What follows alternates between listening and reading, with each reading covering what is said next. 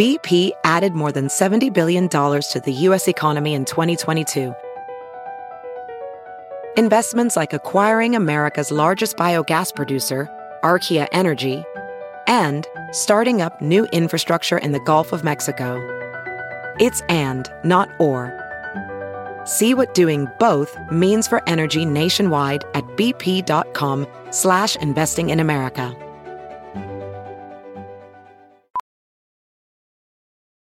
As a professional welder, Shayna Ford uses Forge FX to practice over and over, which helps her improve her skills. The more muscle memory that you have, the smoother your weld is. Learn more at meta.com slash metaverse impact. The following podcast is a Dear Media production. Welcome to Raising Good Humans. I'm Dr. Eliza Pressman, and what a crazy time we're having.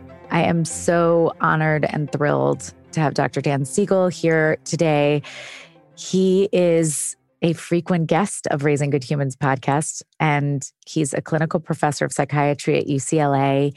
He is the director of the Mindsight Institute, and he has authored every one of my favorite parenting books. And I'm going to put a bunch of them in the show notes because they are such game changers and he's such a huge force in this field. And now it was a time that I wanted to hear from Dr. Siegel because we have a lot to explain to our kids and we have no understanding of what in the world is going on. Things keep challenging us that we never thought were possible.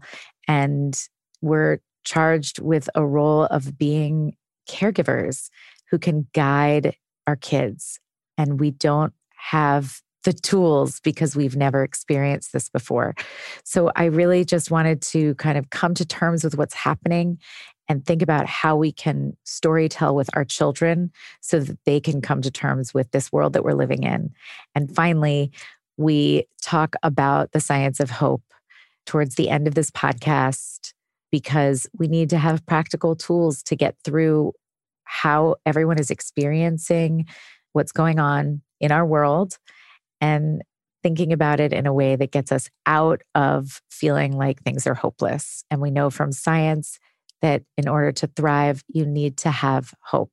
So, thank you for listening. And I hope you enjoy this episode and it helps you just think about how to story tell with your kids to make sense of this world. We definitely will not have all the answers, and we're not meant to. But this is just a starting point for how to think through what's happening with your kids and how to make sense with them of the world that they're growing up in. If you enjoy this episode, please don't hesitate to subscribe if you have not already. Rate and even write a little review. I love hearing from you. And please continue to send in your questions to at Raising Good Humans podcast on Instagram. Just go ahead and DM me, and I will hopefully get to it in the coming episodes. What's going on for kids that we're basically, we've given them now almost near a year of those events that are possible but not probable happening? Like, mm. how are we balancing helping them stay safe and feel okay in a world that keeps on throwing them things that are exactly what we said are, you know, so unlikely to ever happen? Yeah. Well, it's a great question. You know, the, um, this moment in history is quite something. I mean, yesterday with the storming of the Capitol, but also, you know, this moment of over 350,000 people dying from a virus that a year ago, you know, we thought was just in a distant land and has now gone all around the planet. And so for children and adolescents, you know, I think the best thing we can do as parents is just try to be very direct with them and straight. And it's not that you have to flood them with information they may not be interested in, but you know, part of what we are as a human species is we are very communicative in the form of stories. So the story of being alive today can include basically talking about the events that happen and the mental experience of what it's like to be in those events. So the way to think about a story is it has those two components. It's the linear telling of a sequence of events. So sometimes putting things in chronological order can actually help make sense of them. And it has these two landscapes, is what Jerome Bruner labels them as a landscape of action, the events that happen. You know, a virus comes, there's a shutting down with physical distancing that, oh my God, they called it social distancing, but it really should be renamed physical distancing That's because so we don't want to we don't want to be socially disconnected, right? So that's one part of the story. And then you can talk about the mental events in addition to those physical things. What was it like for you this last, you know, now 10 months to be in lockdown periodically or to hear about all the illness or people dying? Because this is not a predicted event. It's something unlikely, but it happened. It happened 100 years ago, you know, and it's happening now and we're in it. And there's there've been pandemics throughout human history. So it's not like, oh my God, this has never happened before. It's still happening to us for the first time. So what's it like for you? Oh, it's scary. It makes me really mad. I can't be with my friends. You know, I'm really, really sad about that. Or, you know, I'm really, really frightened that I'm going to get sick. You know, and there are these basic emotions that are worth labeling in these stories. One of them is fear, one of them is sadness, one of them is anger. And those are deep, deep in the brain. And we each may have a particular propensity to lean on one or the other of those three ones. But the stories should identify, especially those three mo- emotions of distress. So then you tell the story with your child, like what's the pandemic been like? And one of the pandemics that got exposed, not just a viral one, is the pandemic of social injustice. Mhm. When George Floyd's murder was captured on video for the whole world to see, it was impossible for even white people to try to ignore that. Now, some people would just say, oh, you know, that didn't really happen. But it happened. And for most people, they saw the incredible injustice of the murder of someone who was basically being dehumanized and destroyed by police in front of a camera as onlookers were saying, stop killing him. So when you see that a human being, the police officer, could have no compassion for a human suffering under his knee, you know, for a child or adolescent to see that, they want to make sense of it.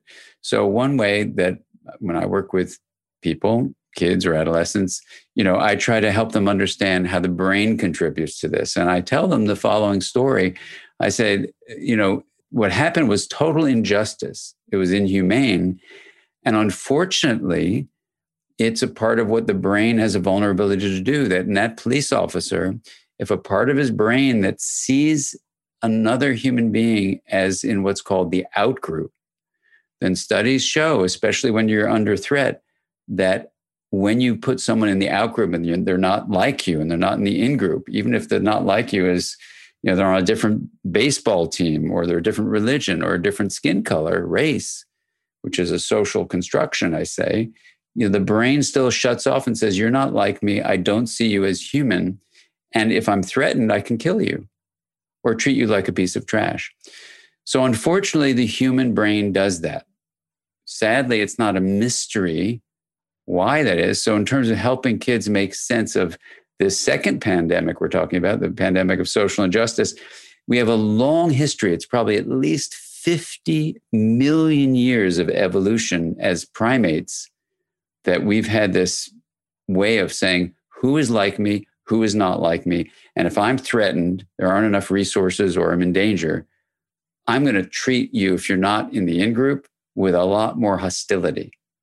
I'll even kill you. And so humans are prone to genocide.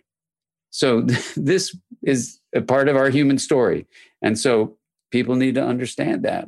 And we can even build on that and look at the other pandemics that when you treat non human species like they're not worthy of respecting, which is the third pandemic, environmental destruction, you could explain basically the whole of the environmental crises we're having.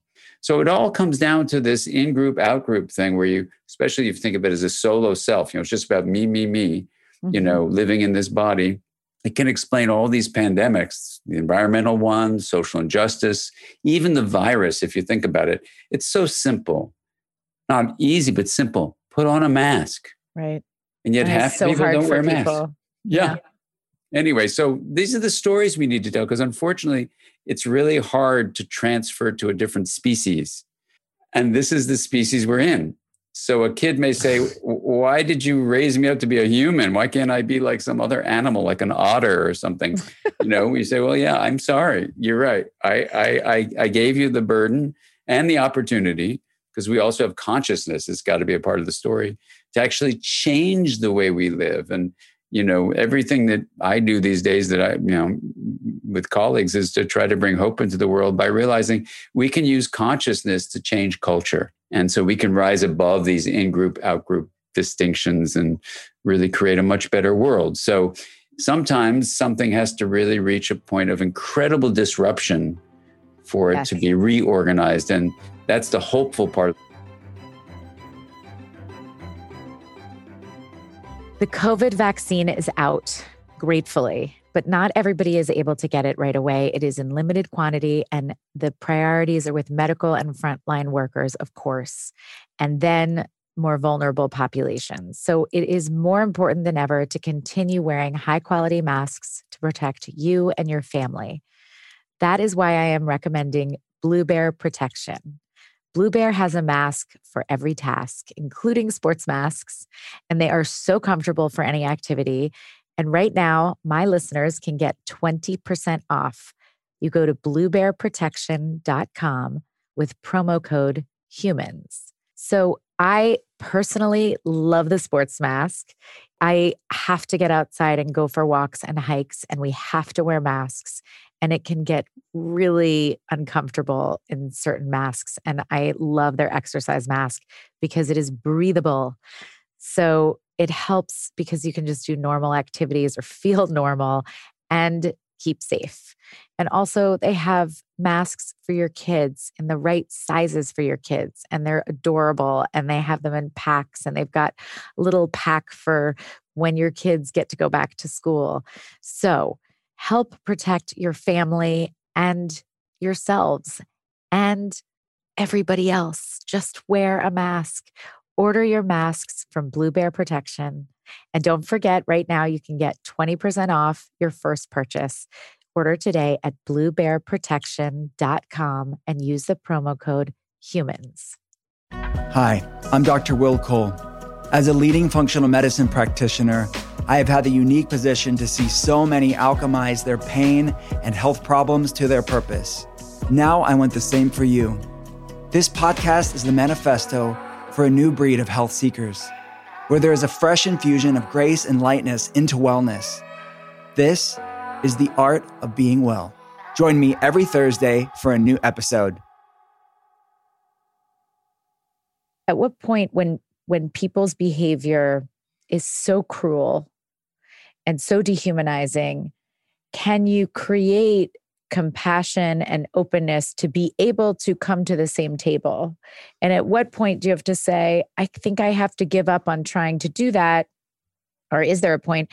And I need to focus on those who are acting in humane ways like i i just have seen the adults be so i'm almost more i'm proud of kids right now like i feel like kids are doing incredible things. I feel like we should thank kids left and right. And it's the adults that are kind of a disaster. But even post election, what we're seeing in the last 24 hours, just the language of the last four years, I don't know how to come to terms with feeling so deeply disturbed by. Like you said, Nazis, neo Nazis, uh, white supremacists storming the Capitol, like things that are going on that are just unforgivable and also thinking we have to come together. And if we teach our children to fight for social justice without having the capacity to be open to someone who thinks differently from they, how they do how the hell are we going to do this? Yeah wow well that's a lot of important issues you know when you think about this moment of saying to kids, the future is yours, you know, but we're handing you a world that's been shaped by these processes that, as your parent, I want to try to help you understand. Mm-hmm. So, Okay. the first place in that is I think people really need to think, well, where am I at as an adult? Where am I at with carrying out this story? Am I at a place where I can really fully be available to my child to talk about these things? So let's take what you began this really powerful question about the story of race. You know, there's a really interesting book um, called Learning from Germans, and it's by a woman named Susan Neiman, I think.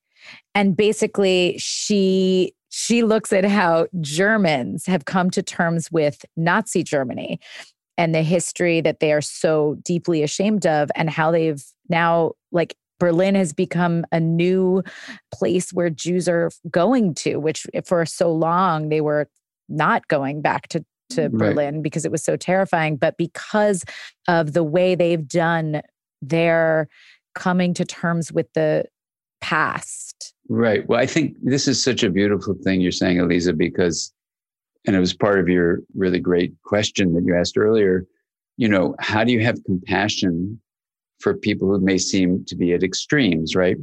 So, one way of not having compassion is to go into the, you know, ironically, the in group, out group reaction of those are the bad people, we're the good people. Right. That's exactly what I want to understand. Yeah. Because I think kids, I mean, adults are all doing it. So, of course, kids are doing it. But how do you, um, I, I interrupted you, so I want to hear everything. But that's what I'm kind of struggling with, which is if the adults can't even figure out how to get past the we're the good people and those are the bad people. Because I'll be honest, my prime, like, I don't really know anybody who I'm in a, in a very, um, you know, we're all in tremendous agreement kind of social Bubbles. worlds yeah um i i wonder like how do we do this without continuing to perpetuate the okay so then we're the good guys and those are the bad guys Right. So the good guy, bad guy thing, even, uh, you know, I once knew someone whose son was applying to be a police officer. And I said, Oh, what is your um, interest in being a police officer? And he said, the most amazing thing. He goes, All my life, I've known there are good guys and there are bad guys. And I think I might have what it takes to put the bad guys in jail. Hmm.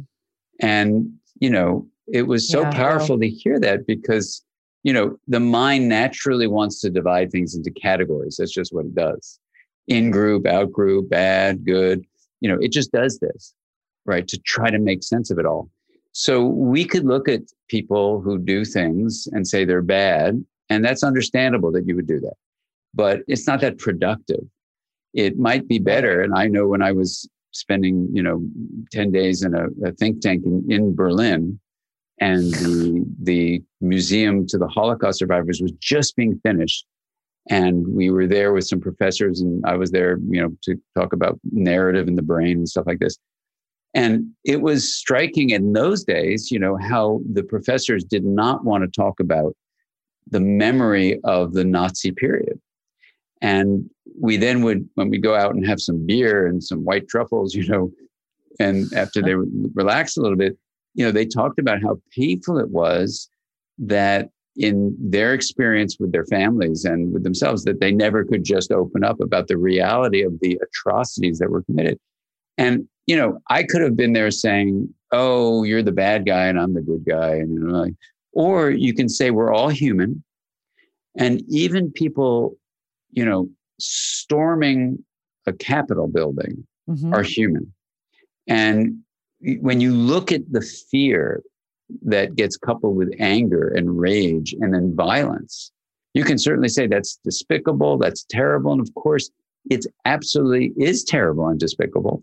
And if you stop there, it's not going to get us anywhere. So then you say, well, how am I going to sit with those people who had relatives who were in the Third Reich and talk Right. to them about, yeah, humans do this. How, how could we sit and you know talk to each other uh, about you know people in the capital or you know I have relatives who are staunch supporters of political figures who happen to be presidents that I'm not, you know, and and and so how do I sit down to dinner with them? Mm-hmm. And when you really sit with them, what I hear anyway from it being up close and personal is they're terrified. Mm-hmm. White people get terrified that the world that they thought was so great of America, make America great again, is really make America white again. Mm-hmm. And they feel this incredible fear of losing something. Now, what do they fear losing? Well, in some strange way, being white has really no culture to it. Right? We're all from very different ethnic groups. And yet, in a caste system, it's the one thing if you're terrified that you're not going to have enough resources or whatever, in a caste system, what that division into caste, and Wilkerson does a powerful job talking about this, does is it says to you, hey, if I can at least identify with white as white, I'm going to be okay because that's the superior group. Well, right. then if you get someone like Barack Obama, who's half black and half white, but considered a black president, you know, his father being from Africa, not going through slavery, but whatever, you know, he's African American literally, you know, then if you're a, a, white person who's threatened, who's unawake, you go, oh, I'm so terrified because I actually don't have much of a culture. I've lost my cultural heritage, but I am white, which I think makes me feel safe. Oh my God, there's a black president. These things are not good. So it activates every deep survival reaction in me to fight against non white people. Now, right. that person is a human being who needs to have support in waking up because carrying out actions of racism and of violence is not okay. And right. yet, we can also say, how do we reach into their humanity so that we can then move them towards sanity? Because destroying people is a violation of human rights. And there are things called right and wrong right? And hurting people, killing people is wrong. And we know that from, let's just talk about the Ku Klux Klan. That's wrong, right? Lynching people is wrong. You're putting people in gas chambers, six million, wrong, right? So if you take the concept of integration, honoring differences and promoting linkages, you have a simple scientific way of saying is it right? Is it wrong? When you obliterate people, it's wrong. So human beings do wrong things. And how do we actually, with compassion, say, okay, you were terrified as a German, you joined the Nazi party, your parents did, or your grandparents did. They were terrified. They identified the Jews as the outgroup. They said, oh, if we can get rid of the outgroup, things will be fine during an economic depression. And, and so let's eliminate them. Now, that's not okay that that happened. But if we hold on to a saying, those are the bad guys, and don't realize that in some ways, any group can do that to another. Can do group, that. Right. Right. And then we go and we move forward. Right. And so we, and, but you need to acknowledge we have to do things to bring into the narrative of our culture talking about this. It's hard to talk about it. I want to tell you about another parenting podcast. This one is called Notes from the Backpack, and it's brought to you by National PTA and hosted by Helen Westmoreland and Lawanda Toney. Helen heads the PTA Center for Family Engagement, and she has a two year old daughter. And Lawanda is PTA's Director of Communication and has a seven year old son. In each episode of Notes from the Backpack, they invite an expert to the show and address a topic related to your child's learning, development, and success, both in and out of school. And they're tackling the questions that you're going to want the answers to. Notes from the Backpack has listeners in every state and in more than 60 countries. So if you are not already listening, go for it. I've been listening to Notes from the Backpack, and I will tell you if you're looking for a good episode to start with, I highly recommend Raising Kids Who Embrace Race. The hosts chat with the founders of Embrace Race, which is an incredible organization, about how mm. families can start talking to their kids about race. Beyond that, they dive into strategies for embedding racial justice practices into your family life. And I know you'll love this episode because it really gives you tools for raising good humans. Check out Notes from the Backpack wherever you listen to podcasts or at notesfromthebackpack.com. Jane.com is a highly curated boutique marketplace featuring the latest in women's fashion, trends, and accessories, children's clothing, and more. Jane.com features hundreds of new products every day in so many different categories. Jane.com helps you stay on trend and has awesome prices. Every day is a sale day at Jane.com. So they offer a wide variety of categories and styles where you just find something for everyone in your life.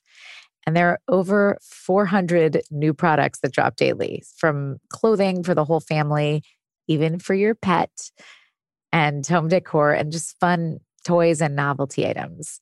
If you love a good deal or you want to see savings, Jane.com is a site for affordable fun. Blink and you'll miss it. On Jane.com, products only last for a limited time, which makes shopping just a little bit more fun.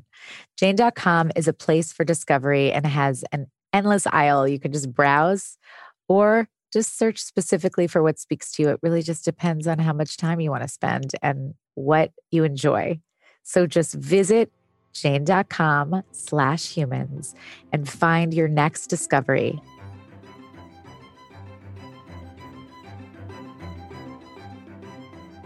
the grown-ups are not able to navigate this strong divide in a way that teaches or guides kids at all.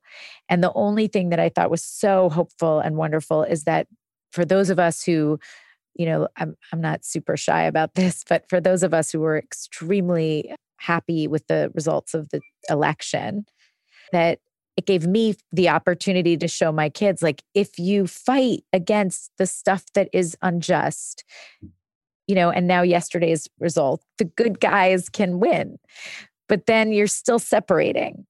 So i'm i'm really struggling with that and i'm um like where i've come out on this has been to just watch what my kids say about it and just ask them questions and see how they're processing it because I don't know better anymore. Yeah. Well, I think that's a beautiful way of approaching it. I, you know, I, I think that really giving permission for our kids to express their emotions eh, and not filtering them into like, um, oh, you should be nice to people who are, you know, murdering people. No, they can have a very intense emotional reaction, anger, fury, calling them bad guys. That's fine. And then the issue is to say, how do you help make sense of this? Because to just okay. say there are good guys in the world and bad guys in the world, it, it's actually not going to be of benefit to our kids. Can you help them understand that people can be more awake and less awake to the vulnerabilities of their brains to divide people into in-group out groups. And yeah you can. And and I think it's it, it may sound subtle, but it's a big difference to say, oh, these people are falling for their brains' uh, weakness to just think it as in group, out group, bad guy, good guy, you know, divisions. And so uh, we have to work hard to to go against our natural human instinct to do that. Like you yeah. have super conscious of exactly our tendency, our own tendencies, right? And I think we can role model that. It's hard, but this does not mean when a child says, I'm so furious that those people invaded the Capitol, or I'm so mad someone was murdered. Yeah, of course, you should be, have whatever emotions you have, you should have. Uh, just let them be there. And then, you know, when you're trying to deeply understand the complexities of what's there, to realize that your emotions are important, but they're not the end of the story.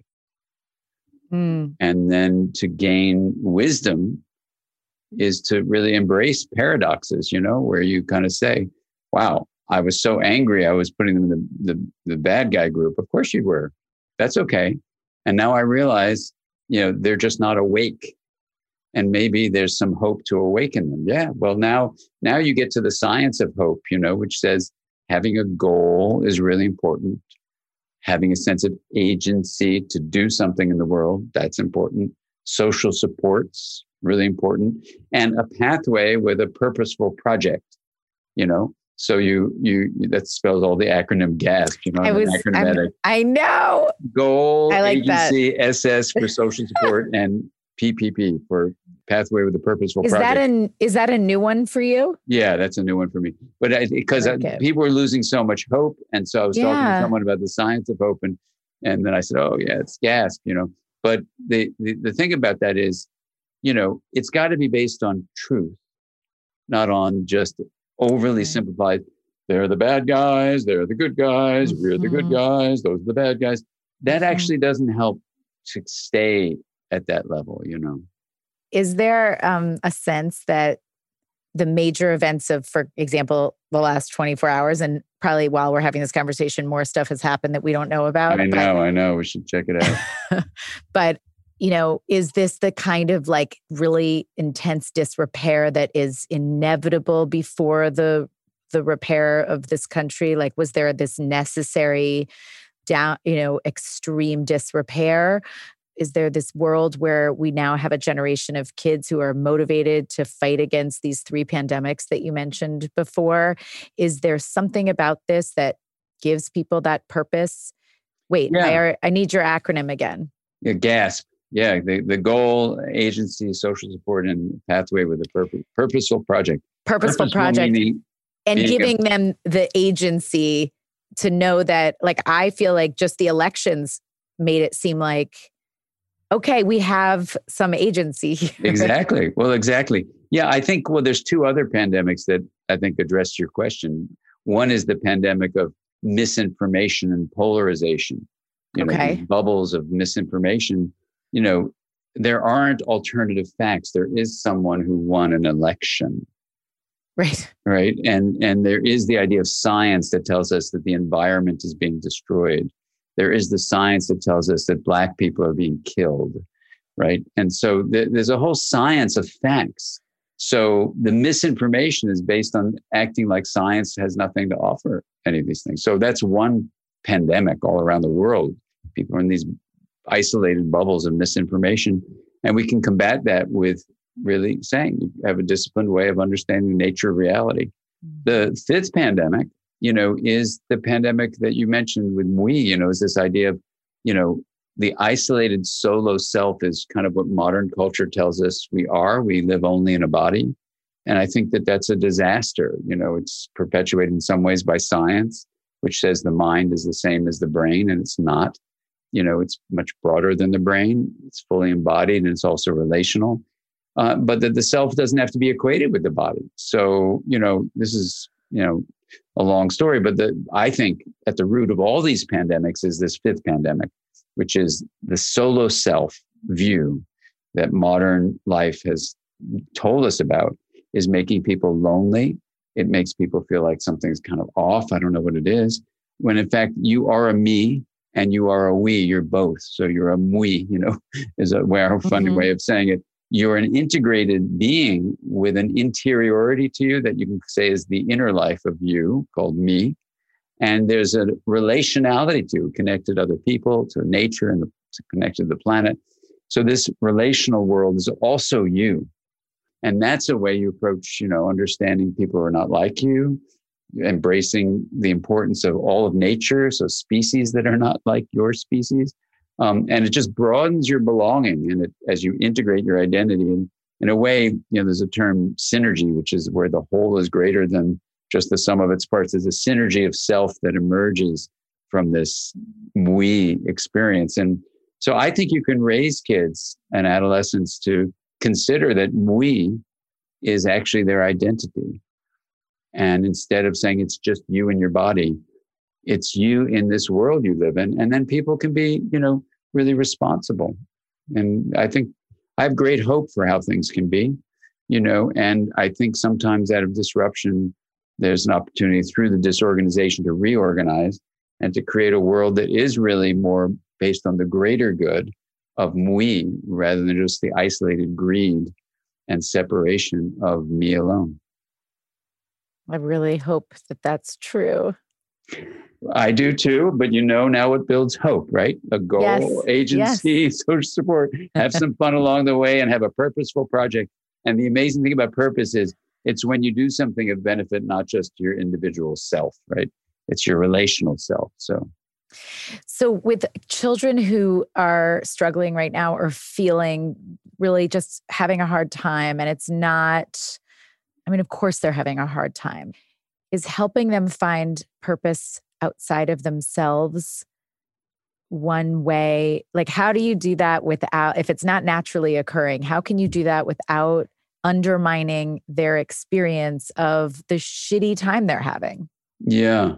Well i don't have an easy answer for little kids. I think it's easier for adolescents let's do adolescents. you know i mean just helping them really think about ways they could be of service to others even through the you know the digital means if they can Mm-hmm. Um, but you know, if you if you talk to adolescents who are involved, like in environmental causes or social justice causes, they feel a sense of meaning in life uh, that even in the pandemic they can manifest in the world. You know, and it really does give you a reason to get up in the morning. You know, to have this sense of purpose. There's a an opportunity, I think, in giving kids the inner strength so they realize they can be devoting themselves to improving the world. It's important that they don't feel pressure to save the world because mm-hmm. that's overwhelming, but rather to serve the world. You know, and in the book Brainstorm, you know, I try to make that point for the, the adolescent reader of that book, saying, you know, yeah, if you say save the world, I'm giving up. But just to be of service to the world. And if once a day you can do something to make somebody smile, to make someone's world a little better, you know, it's going to give you this incredible sense of well-being. I, you know, I don't know who said this, but it's such a great statement. You know, when you feel hopeless, just get helpful. Mm. Mm-hmm. You know, and that's I think that's what it comes down to. And listen, my daughter really has taught me this the following message really well because she's an environmental science graduate student but it's a hard world, right? Because there are a lot of hard things, uh, especially the last four years, They're really hard. Yeah. So, what she's told me, and what other, I think, uh, philosophies say too, which is it's not about being committed to a specific kind of result, but being committed to the journey toward that result. Because then, you know, if if we don't succeed at you know you know making the environment better or whatever. At least mm-hmm. we're going to have tried you know. If we don't succeed at reducing social justice at least we'll have tried. You want to figure out the most effective ways to be impactful for sure so you're not spinning your wheels. And at the same time if you say oh my god if this doesn't work it's going to be a waste of time. No. If you were committed and you found an impactful way to do something then that's what you can commit yourself to. One one day at a time as they say you know, just saying, I am working towards being of service to the world. That's beautiful. Okay, I have two more follow up questions to that. Even though every time you say something and finish it, I'm like, I could just end right here because that was just inspiring. and I have to go be of service to my 91 year old mother in a moment. Exactly. So. Okay. So, um, very quickly, and then just hang up on me. yeah. Um, there are two sides of let's let's use teenagers as an example because it's a little bit more clear with teenagers.